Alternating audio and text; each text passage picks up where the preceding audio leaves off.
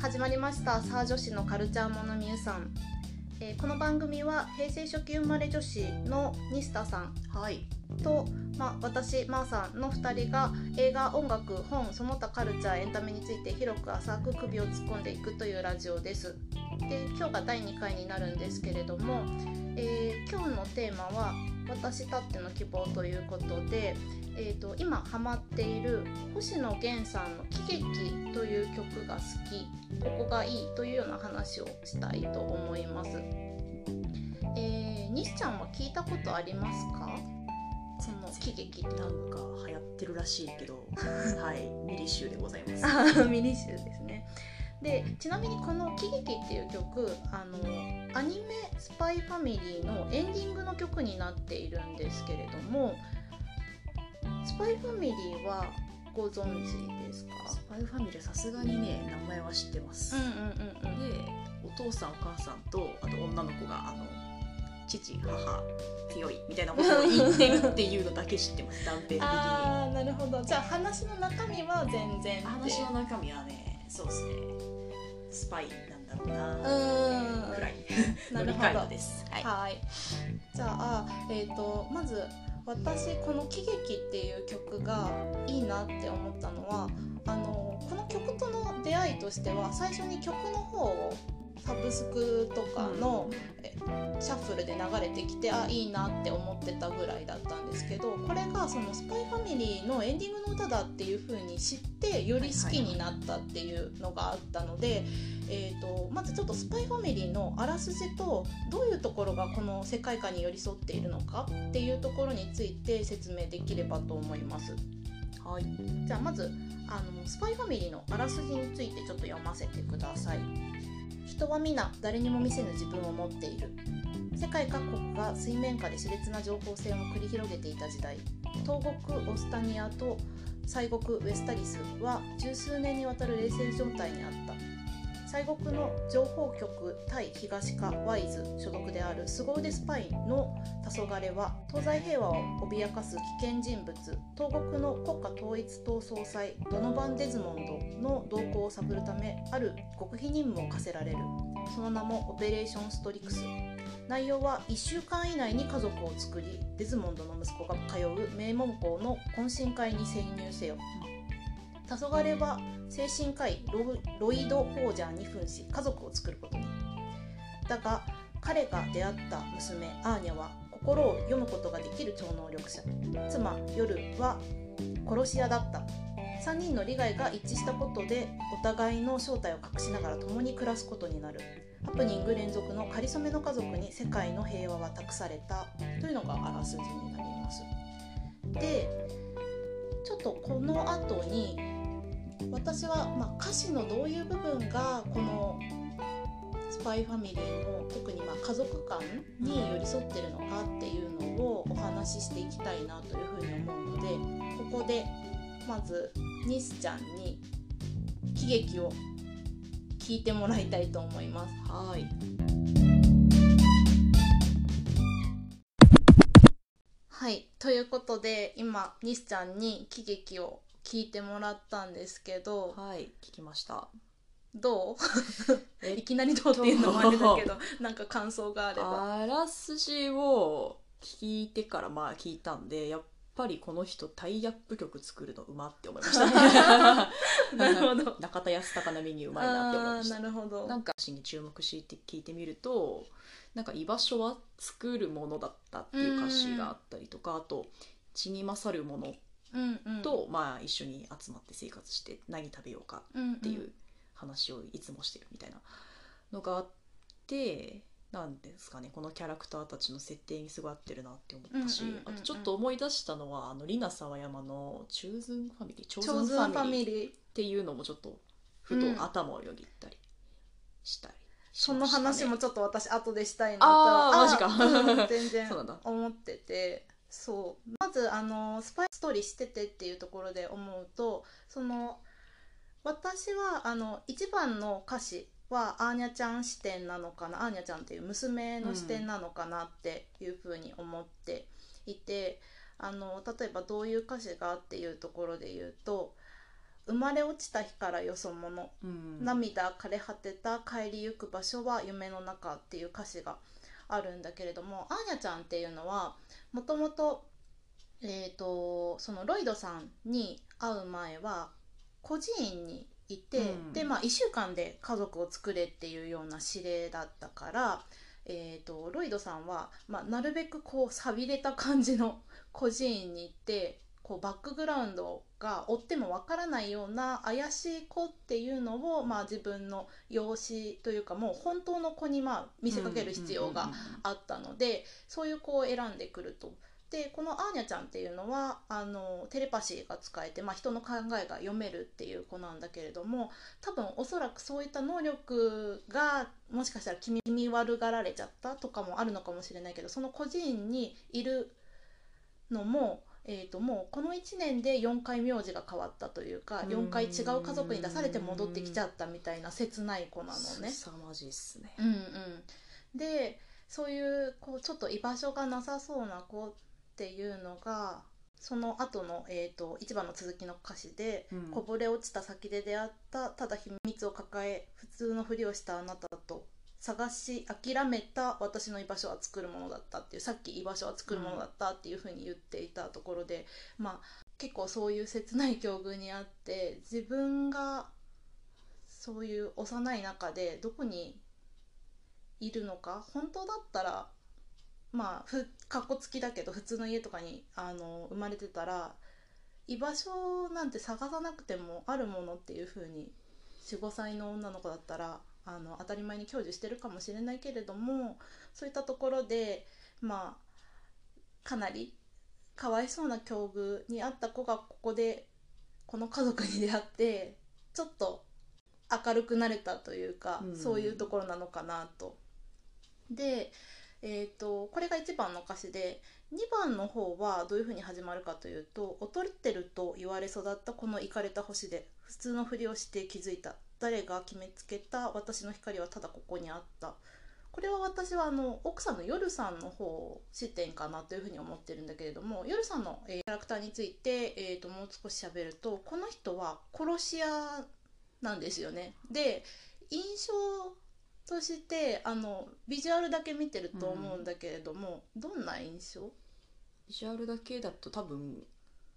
割と気強そう。美人っうクて感じ。ールビビューティーみたいなうんうん。うんうん感じかなと思いました。そう。なんだけれどもなんか意外と話読むとこの人なおっとり天然的な感じでちょっと職場でもうい職場は昼間はなんか あの市役所で働いてる設定になってるんだけれどもあの淡々とお仕事をしつつまあえー、とちょっと職場の他の周りの女性からはこうマウンティング取られてる感じで浮いてると女の職場って感じです、うんうんうん、夜さんって綺麗なのにパートナーいないんですか？一応27歳設定なんだけれども、はいはいはい。なんかそんな感じで言われててであの今度週末うちでパーティーやるんでパートナーと同伴でぜひ来てくださいよとか言われるんだけど陰ではその同僚3人はって言って絶対パートナーとかいないよね。クスクスみたいな感じなのね。う。んでそういう人が、まあ、あのロイドさんとひょんなことで出会ってで、まあ、アーニャちゃんのなんかナイスパスもあってこう夫婦になるっていう感じなんだけれどもこの一緒に暮らしてるうちに、まあ、夜さんもあここが何て言うんだろう本当は自分のこうその殺し屋の仕事っていうのを続けていくっていうののために、まあ、あの家族に身を扮する方が世の中で生きやすいと思ったから一応結婚することにはするんだけれども、同じようにここが居場所だったんじゃないかな。なんかこの生活続けてもいいなっていうふうにこう思い始めるみたいなうん。描写があると。でそことなんかこう歌詞が結構リンクしてるようなはいはい。感じがしてこう職場の過剰マウントだったりとかその社会の決めた方にはまらないとこう生きにくいような世界の中でこう誰が決めつけた私の居場所はここだったみたいな歌詞があって、うんそこもなんかいいなというふうに思ったんですよね。こう仮初めの家族とは言いつつもスパイファミリーの話自体もだんだん一緒に暮らす中でそれ以上にこう相手のことをあれなんか大切に思ってるなみたいな気持ちが芽生えてくっていう描写が、うん基本的にはまあなんかコメディの話ではあるんだけれどもそのほっこり家族ものみたいな感じもあって、そことすごいなんというか歌詞のところがリンクしてていいなというふうに思ったと。確かに曲聴いてたらなんかこの3人は仲良くやってるんだろうなという感じはうんうんうんうんしました。でただもともと私この曲好きだったから今言ったようにこうスパイファミリーの話知ってて聞くとより一層いいなと思うんだけれども別に普遍的ななんていうか歌詞でもあるという感じがして、まあ、普通におしゃれだしこうちょっとリズム感が難しかったりとかはするんだけれども、まあ、ミッドテンポのいい感じの曲さらっと聴ける曲っていう感じもする。シットキングスが踊ってるぐらいですからねおしゃれ。で。うん。うん、あ あじゃあ聞いたことそこで聞いたこことあったんだのそうインスタでちょっと流れてきたやつを聞いてあで今聞いてあこれススパイファミリーの曲だったんだねってうん今分かりました、うんうんうんうん。そうなんだよね。でこう星野源さんやっぱりこういう家族というか日常を切り取らせるみたいな。生活とか暮らしっていう言葉を使ってるのがうんうんうんうん。個人的には好きかな、うんうん。なんかそういう一コマを切り取ったりとかこう想像幸せな暮らしなんかたわいもないんだけれどもその中にある幸せみたいなうん。のがこうなんていうかすごい具体的に書かれてるよりはこうその一コマだけからもっと先のなんて言うんだろう日々の暮らしみたいなのをこう想像させるのうまいなっていう感じがするんだけれどもでもあのただ日常っていうよりはこう最後は結構ドラマチックな作りだなというふうにも思っててサビの歌詞うん。で、えっ、と1番2番は「えー、とさあうちに帰ろうか今日は何食べようかこんなことがあったって君と話したかったんだ」っうんていうのがこう繰り返し使われる。で最後の大サビになった時に「永遠を探そうかできるだけ暮らそうかどんなことがあったって君と話したかったんだ」っていう風に変わるのねここであの日常と言いつつもこれがずっと続いてほしいっていう切な願いみたいなのにこうガラッと変わるっていうのがすごいいいなというふうに思ってて。でそのこんなことがあったって君と話したかったんだっていう時はまあなんか日々あったことをこう報告したいなみたいな感じかもしれないけどそれがどんなことがあったって君と話したかったんだになると、うんうんうん。まあノマダーワットじゃないけど。あの絶対にみたいな気持ちが入るなみたいに思っててそこもなんかすごい素敵だなっていうふうえーに確かに。思ったんだよねっていう。でこの歌詞の中ですごい思ったのがさっきちょっと「チョーズンファミリー」と似たようなうん。なんて言うんだろうあの世界観感じるみたいに言ってくれたけど私も結構それまさに思っあてそうなんですね。うんうんうんうん。チョーズンファミリーは私たちが好きな、まあ、リナ沢山さんのこれも去年とか一昨年ぐらいに出てその後になんかエルトン・ジョンとかともコラボし、やってもう一回コラボしてリパッケージしたりとかしてた曲だと思うんだけどこの中で、まあ、チョファミリー自体はクイアの世界の人のためにリナ沢山が書いた歌詞で血縁がつながってなくっても、家族になるのに血縁なんて必要ないんだよと。で遺伝子だったりとか名字とかっていうのが一緒じゃなくったって私たちは選ばれた家族なんだよっていうようなあのメッセージ性あったかなというふうに思うんだけれどもこの家族も何て言うか